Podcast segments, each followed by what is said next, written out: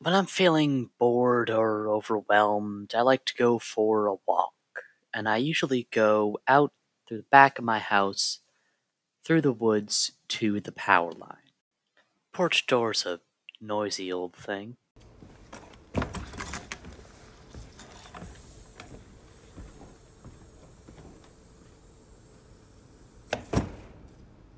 Takes a while to close. And I'll grab a stick I've been using as a walking stick. Makes steadying the camera easier, too.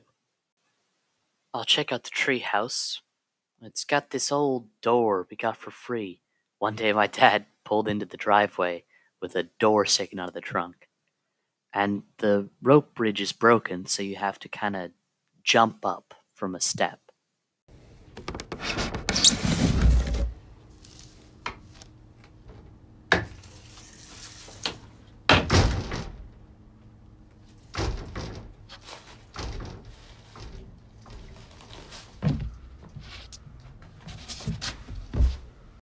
Never quite finished that thing.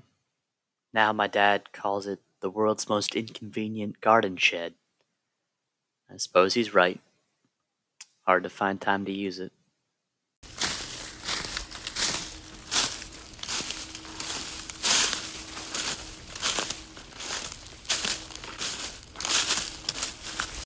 Walking through the woods here, it's mostly oak leaves. There's some bushes. I think they're blueberry, but they don't get much sun, so you can't see any leaves really or berries.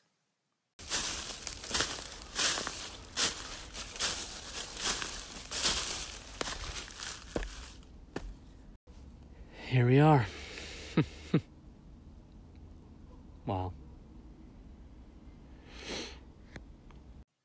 This week, the power line has been clear cut, razed.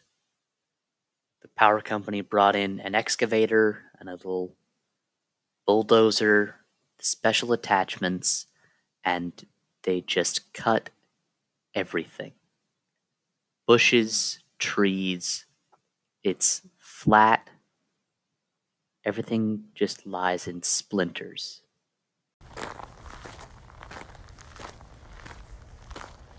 There's a gravel path, but there's just nothing.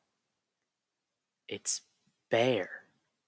I, it was never a forest, but there were bushes, there was tall grass, there were animals that lived here. There were songbirds and rabbits and deer and hawks and coyotes. Who knows where the coyotes are going to end up now?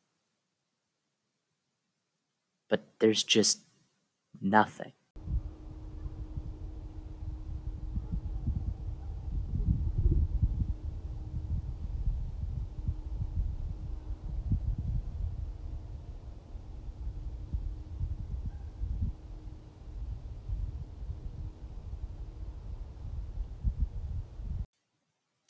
It's windy. There's nothing to block the wind anymore. And there's some distant motors.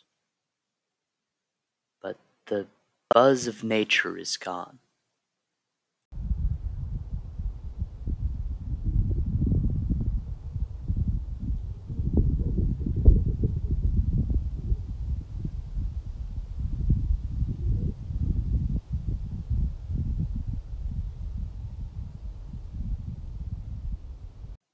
They didn't even clean up the beer cans people have left.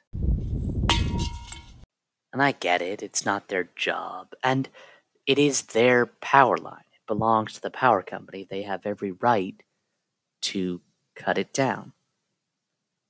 But doesn't it just seem wrong